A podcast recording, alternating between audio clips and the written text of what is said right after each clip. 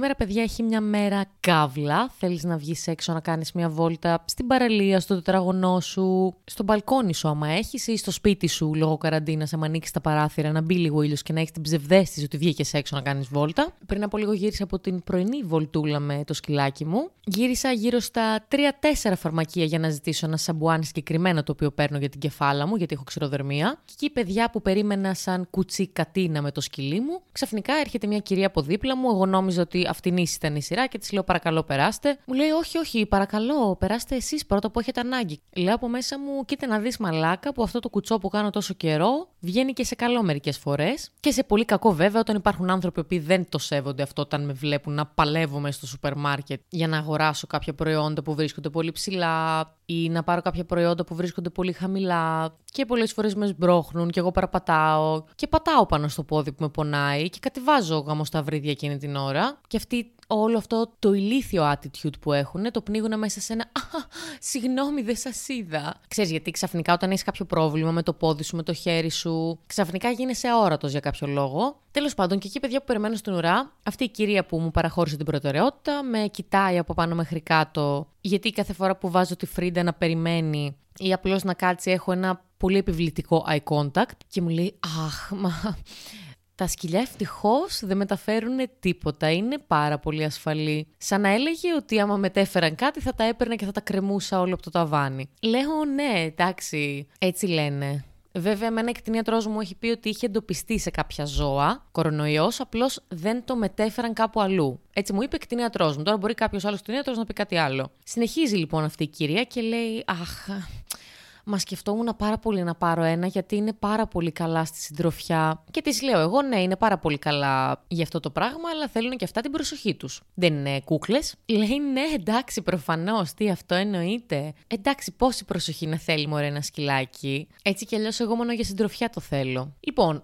θα βγάλω πάλι το rage μου αυτή τη στιγμή. Ακόμα δεν ξεκίνησε η μέρα μου και θα αναφερθώ σε ένα προηγούμενο επεισόδιο που είχα κάνει για το Πάσχα 2020, λέμε ξανά όχι, ένα του μεταξά και ένα τώρα. Σταματήστε όλοι εσείς που θεωρείτε ότι τα σκυλάκια, τα γατάκια, γενικότερα ζωάκια συντροφιάς, Αναφέρομαι στα σκυλάκια γιατί εγώ μέχρι στιγμής σκύλο έχω, δεν είχα ποτέ γατάκι για να εκφέρω κάποια γνώμη. Φαντάζομαι και εκεί θα ισχύει κάτι παρόμοιο. Όμως, πριν αποφασίσεις να πάρεις, να υιοθετήσεις βασικά για να το θέσω πιο σωστά και να μην αγοράσεις ένα σκυλί, πρέπει αγάπη μου γλυκιά να κάνεις μία μικρή έρευνα για το τι ανάγκες πιθανώς έχει αυτό το σκυλί και κατά πόσο εσύ μπορείς να τις καλύψεις. Και φυσικά δεν μιλάω μόνο για το οικονομικό μέρος, το οποίο είναι διαφορετικό ανάλογα με το μέγεθος του σκυλιού. Α πούμε, εγώ έχω μικρό όμω σκυλάκι, οπότε δεν ξοδεύω τόσα χρήματα όσα η κολλητή μου που έχει μεσαίου μεγέθους προς μεγάλο. Γιατί εκεί θα θέλει μεγαλύτερο κλουβί, μεγαλύτερα κρεβατάκια. Αν ταξιδεύεις, φαντάζομαι θα κόβεις ολόκληρο εισιτήριο στο σκυλί και δεν θα το βάζεις τις αποσκευές. Οπότε αυτά καλά είναι να τα κοιτάξεις. Πέρα από το οικονομικό όμως, το οποίο για μένα δεν είναι αυτό το κυρίαρχο πρόβλημα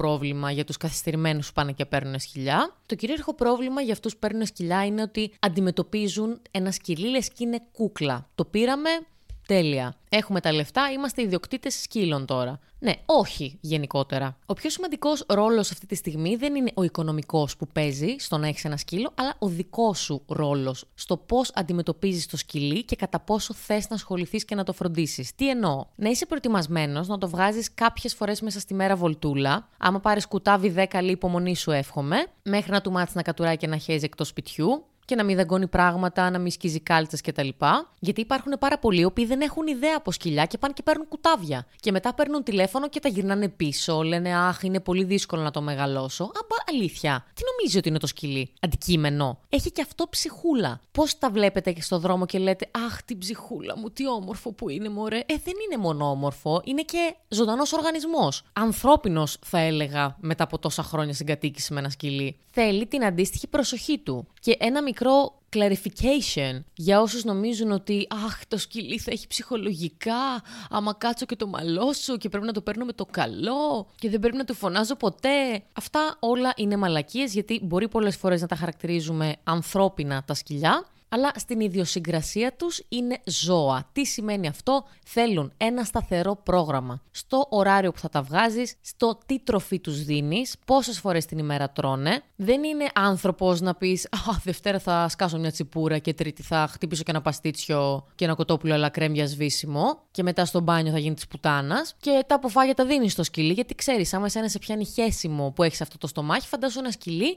που δεν έχει το ίδιο στομαχάκι με σένα, πόσο πολύ θα του γαμηθεί ο οργανισμός άμα του δίνεις μαλακίες. Θέλει πρόγραμμα και θέλει μια πειθαρχία την οποία πολλοί άνθρωποι δεν έχουν ούτε καν στον ίδιο τους τον εαυτό. Πόσο μάλλον σε ένα σκυλί. Δεν είπα ότι είναι πανδύσκολο και ότι είναι στρατός, αλλά στην αρχή θέλει να το έχεις από κοντά. Θέλει μέχρι να μάθει τα βασικά πράγματα που θέλεις γιατί υπάρχουν και άνθρωποι που δεν τους ενδιαφέρει. Ανεβαίνει το σκυλί στο κρεβάτι, ανεβαίνει το σκυλί στον καναπέ. Εμένα έτσι έκανε η Φρίντα. Αλλά ό,τι θέλεις να του μάθεις, πρέπει να αφιερώσεις χρόνο. Γιατί όσο σκυλιά συντροφιάς και αν θεωρούνται, θέλουν και αυτά την προσοχή τους, παιδιά. Τα χαπάκια τους, τα εμβόλια τους, τα τσιπάκια τους. Προς Θεού, όλοι αυτοί οι καθυστερημένοι που δεν βάζουν τσιπάκια, δεν ξέρω γιατί το κάνετε, παιδιά. Μάλλον για να τα παρατήσετε, φαντάζομαι και να μην σας βρουν μετά να σας κάνουν καταγγελία. Να είναι καλά στην υγεία τους, να είναι καθαρά, κουρεμένα. Εγώ, ας πούμε, δεν θέλω να περιαυτολογήσω. Η Φρίντα αυτή τη στιγμή είναι σαν μπιμπελό. Κουρεμένη, καθαρή, τα νυχάκια της κομμένα πεντακάθαρα, το χαπάκι του μήνα το πήραμε, το εμβόλιο μας το έχουμε κάνει προ πολλού. Η κολοτρυπίδα της δεν έχει καθόλου σκατάκια γύρω-γύρω, γιατί τσακνάκι ένα κάθε φορά που την κάνει μπάνιο της τα κόβει με ένα ψαλιδάκι.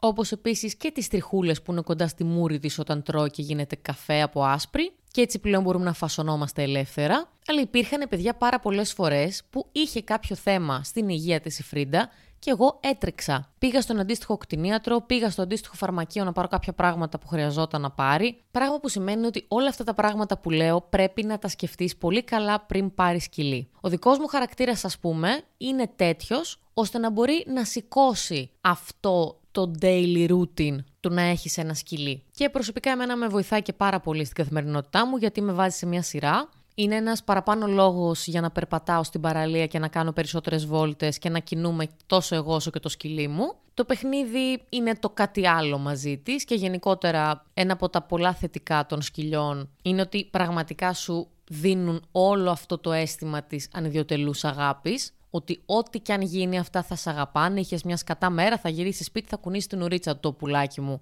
όταν θα με δει ή όταν θα σε δει και θα θέλει χαδάκια, θα κάνει χαρούλες. Έχει τύχει πάρα πολλές φορές να κλάψω και η Φρίντα να έρθει ενστικτοδό πάνω μου και να αρχίσει να μου φασώνει στη μούρη ενώ έκλεγα. Το οποίο συνέστημα είναι ανεκτήμητο. Γενικά το φάσομα είναι ανεκτήμητο, αλλά το φάσομα με το σκυλί σου νομίζω είναι έξτρα ανεκτίμητη φάση. Επίσης αυτό που λένε αν είναι γκομενομαγνήτης ή όχι, ε, συμφωνώ απόλυτα στο ότι είναι. Παιδιά, εγώ έχει τύχει να γνωρίσω άνθρωπο μέσω της Φρίντα, η οποία ναι, μεν δεν είναι και το πιο φιλικό σκυλί για να ξεκινήσει μια συζήτηση με ένα περαστικό, αλλά επειδή ο συγκεκριμένος περαστικός ήξερε από σκυλιά, ήξερε πώς να την προσεγγίσει και να την πλησιάσει, και Φρίντα, σε ευχαριστώ πάρα πολύ που με βοήθησε να γνωρίσω αυτόν τον άνθρωπο. Με τον οποίο δεν έχουμε επαφές πλέον, αλλά εγώ πέρασα πάρα πολύ ωραία. Δεν θα κάτσω να πω άλλα θετικά του να έχει σκύλο. Αυτά είναι διαφορετικά για τον καθένα. Θα σταθώ όμως στο ότι ναι, μεν είναι ένα σκυλί συντροφιάς, που μπορεί να σε κάνει να αισθανθείς πιο γεμάτος, πιο ολοκληρωμένος. Αλλά αγάπη μου γλυκιά πρέπει να έχεις και τα guts, ε, τα αρχίδια, τα πολλά αρχίδια, να σηκώσεις όλη αυτή την ανατροφή, όλη αυτή την ευθύνη και τη συναισθηματική νοημοσύνη να καταλαβαίνεις ότι αυτό που έχει στο σπίτι ή στην αυλή, δεν ξέρω κι εγώ που, δεν είναι αντικείμενο το οποίο προσφέρει ικανοποίηση μόνο σε σένα. Πρέπει και εσύ να προσφέρεις κάποια ικανοποίηση σε αυτό και να το φροντίσεις με τον αντίστοιχο τρόπο που του αρμόζει. Και όχι να το πάρεις λόγω καραντίνας και μόλις τελειώσει καραντίνα να το πετάξεις, γιατί θα έρθω εγώ μαζί με όλο το gang τους φίλους μου που οι περισσότεροι είμαστε φιλόζωοι και ας γαμίσουμε. Πάμε τώρα στο δεύτερο section, γιατί έχουμε και φοβερή ποικιλία σε αυτό το podcast. Δεν ξέρω αν έχετε παρατηρήσει, παιδιά. Δεν σας αφήνω ποτέ να βαριέστε. Χριστέ μου, τι λέω. Πάμε λοιπόν να σας διαβάζω τα σχόλια του προηγούμενου επεισοδίου για την Nokia για τους Nokia δονητές βασικά και τις οποιασδήποτε άλλες χρήσεις της Nokia.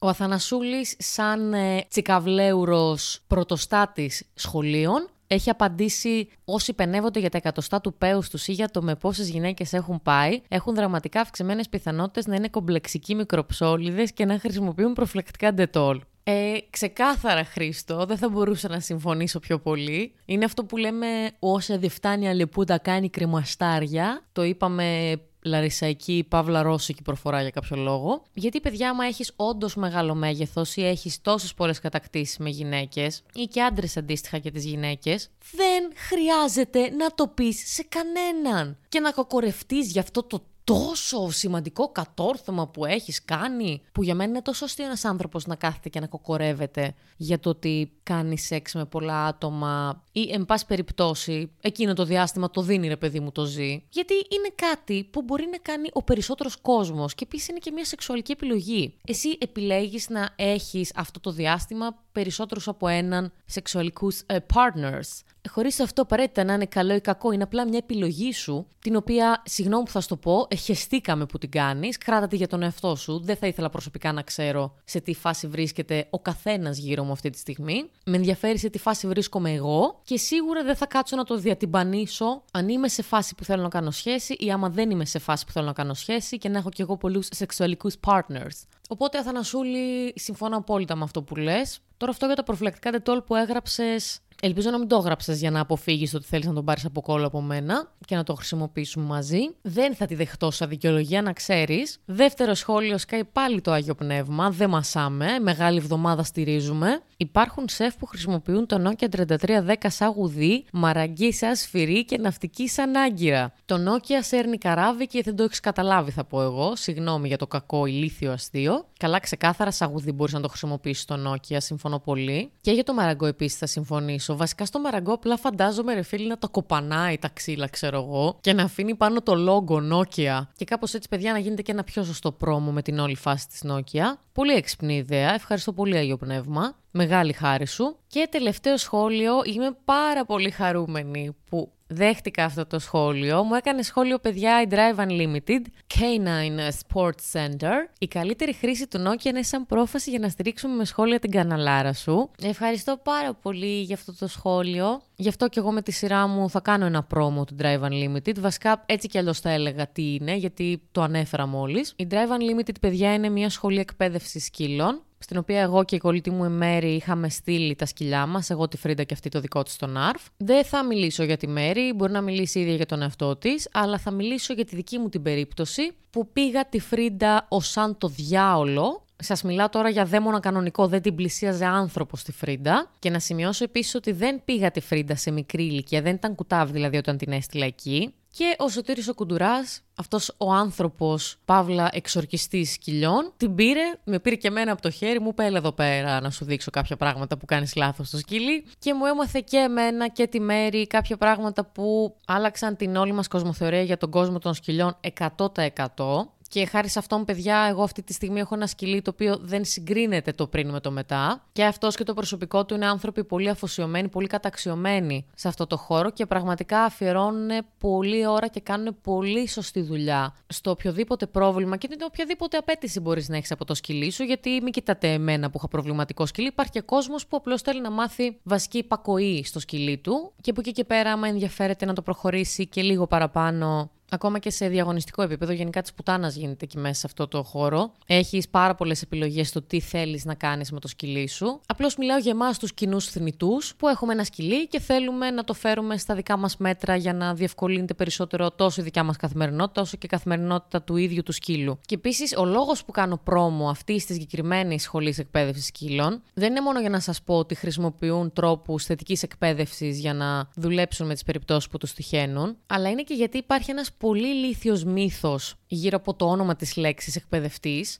Πέρα από το κλασικό ηλίθιο «εντάξει αυτός τα χτυπάει τα σκυλιά, αποκλείεται να τους φέρετε όμορφα», που είναι εντελώς λάθος. Νομίζω οι περισσότεροι εκπαιδευτές αυτή τη στιγμή δεν απλώνουν χέρι στα σκυλιά, τουλάχιστον έτσι θέλω να πιστεύω, ο Σωτήρης δεν το έκανε σίγουρα. Αλλά το πιο εκνευριστικό από όλα είναι ότι παιδιά υπάρχει κόσμος ο οποίος πραγματικά πιστεύει ότι το στέλνεις στο σκυλί, θα ρίσκει είναι κούκλα, ρομποτάκι που του ρίχνει στο κέρμα και μετά από δύο-τρεις μήνες, ας πούμε, δεν ξέρω κι εγώ πώς θα χρειαστεί για να το πάρεις πίσω, είναι στρατιωτάκι. Είναι έτοιμο από τον εκπαιδευτή και εσύ δεν πρέπει να ασχοληθείς καθόλου, αφού εντάξει, στον εκπαιδευτή το έστειλες. Όχι γενικά, αυτό δεν ισχύει, παιδιά, μόνο. Αυτό ισχύει για ένα σκυλί γενικότερα, το είπα και στην αρχή, ότι αν όντως ενδιαφέρεσαι και το αγαπάς πραγματικά, πρέπει να ασχοληθείς, πρέπει να αφιερώνεις χρόνο. Δεν θέλω να κάνω spoil την όλη δουλειά του Σωτήρη, γιατί άμα θέλετε να μάθετε περισσότερα πράγματα ή να στείλετε το δικό σας σκυλάκι σε μια τέτοια σχολή, μπορείτε να πάτε οι ίδιοι και να ρωτήσετε και να μάθετε πράγματα για ό,τι απορίες έχετε στην Drive Unlimited, που βρίσκεται στον Άγιο Βασίλειο 2-3 λεπτά με το αυτοκίνητο έξω από το χωριό. Είναι ένας τεράστιος χώρος. Παιδιά είναι σαν φάρμα, δεν ξέρω τι κάνουν. Εμείς όταν το είδαμε με τη μέρα ενθουσιαστήκαμε τόσο πολύ. Και εγώ φυσικά επειδή κάνω τελείως ηλίθιες σκέψεις, απλώς φαντάστηκα κάποιες γιαγιάδες στην Ολλανδία που κάνουν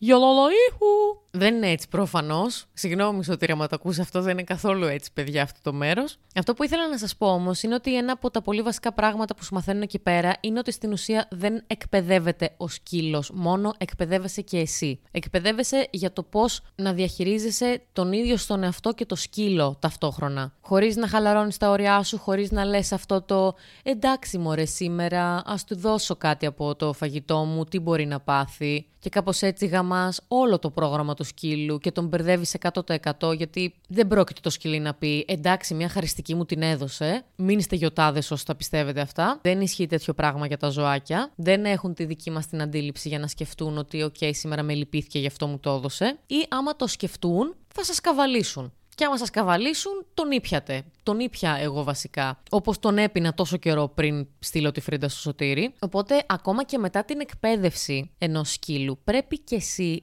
να αφιερώνεις χρόνο κάθε φορά από κάποιε ώρε τη μέρα, δεν ξέρω. Ο κάθε εκπαιδευτής λέει διάφορα πράγματα μετά την εκπαίδευση. Γιατί εσύ υποτίθεται ότι είσαι το αφεντικό, η μαμά, ο μπαμπάς, δεν ξέρω κι εγώ πώς μπορεί να είσαι στο μυαλό του σκύλου. Άρα εσύ είσαι υπεύθυνος για το πώς θα κυλήσει η υπόλοιπη ζωή του βάσει της εκπαίδευσης που πήρε από τον συγκεκριμένο εκπαιδευτή. Επομένως, αγαπητά μου πλάσματα, αν χαλαρώσετε από μόνοι σας κάποια όρια του σκύλου σας, και ξεκινήσει να γαυγίζει πάλι, ξεκινήσει να δαγκώνει πάλι, ξεκινήσει να έχει εν πάση περιπτώσει κάποια προβλήματα που δεν τα είχε όσο εκπαιδευόταν εκεί πέρα και σα σταματήσει κάποιος περαστικός και πει Μα καλά, γιατί κάνει έτσι το σκυλί σου, και εσεί σαν μαλάκιας πείτε Μα το έστειλα στον εκπαιδευτή. Ο τάδε εκπαιδευτής στο τάδε τηλέφωνο, αντί να πείτε ότι εγώ μια χαρά το πήρα το σκυλί, απλώς είμαι μαλάκας γιατί δεν έκατσα να ασχοληθώ. Άρα, πού θα τα ρίξουμε, σε μένα, όχι βέβαια, στον εκπαιδευτή θα τα ρίξουμε. Και κάπως έτσι λοιπόν χαλάτε και το όνομα της δουλειάς που μπορεί να κάνει ένας άνθρωπος και να φτύσει αίμα πολλές φορές για ένα σκύλο, για να σας τον φέρει όπως εσείς θέλετε και έτσι όπως πρέπει βασικά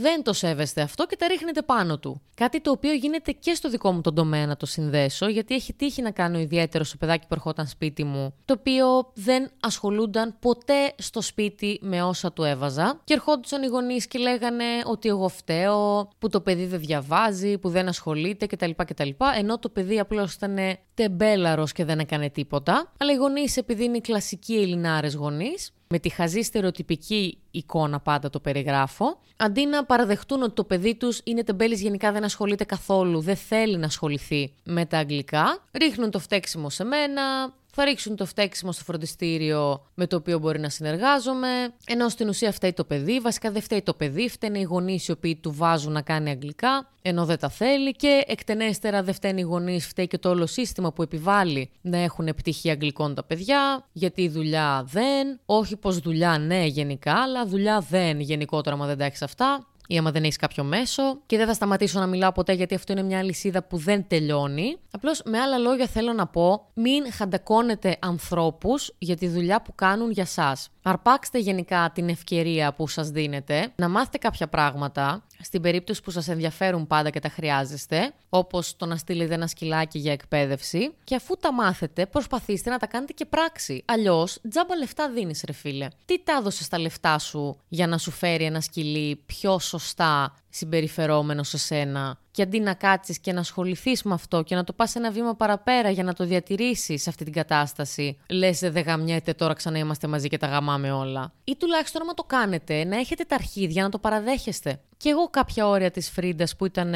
πολύ πιο αυστηρά στην αρχή όταν την πήρα πλέον έχουν χαλαρώσει. Αλλά στα πράγματα τα οποία θέλω να είναι στρατιωτάκι είναι. Και με αυτά ασχολούμαι και με αυτά δουλεύω. Μπορεί και καθημερινά κάποιες φορές. Αν και άμα το κάνει συνέχεια στην αρχή, όσο περνάει ο καιρός, σιγά σιγά αρχίζει και το μαθαίνει μόνο το σκυλί. Δεν είναι χαζό. Α πούμε, ένα παράδειγμα θα σας φέρω. Άμα υπάρχει περίπτωση η Φρίντα να πάρει κάτι στο στόμα της, με το που θα της πω no, δεν χρειάζεται να τη διορθώσω πλέον. Το φτύνει μόνη της και τρέχει κάτω από το κρεβάτι. Οπότε να αναλαμβάνετε γενικά τις ευθύνες σας και να μην ρίχνετε το φταίξιμο σε ανθρώπους οι οποίοι μόνο καλό προσπαθούν να σας κάνουν και όχι κακό. Γιατί στο κάτω-κάτω εσείς το ζητήσατε. Δεν έρχεται κάποιος άνθρωπος από το πουθενά έξω από την πόρτα σας να σας πει: Hey, γεια σας, εκπαιδεύω σκυλιά, ψήνεστε. Ο καθένας έχει τον κύκλο του. Υπάρχουν πάρα πολλοί εκπαιδευτές, πάλι καλά να λέμε αυτή τη στιγμή, που κάνουν φανταστικές δουλειές. Απλώς εγώ αναφέρω τη συγκεκριμένη σχολή γιατί σε αυτήν έστειλα τη Φρίντα. Θα ξαναπώ λοιπόν ένα πολύ μεγάλο ευχαριστώ και εγώ και η Μέρη στο Σωτήρι και στα υπόλοιπα παιδιά που κάτσανε να ασχοληθούν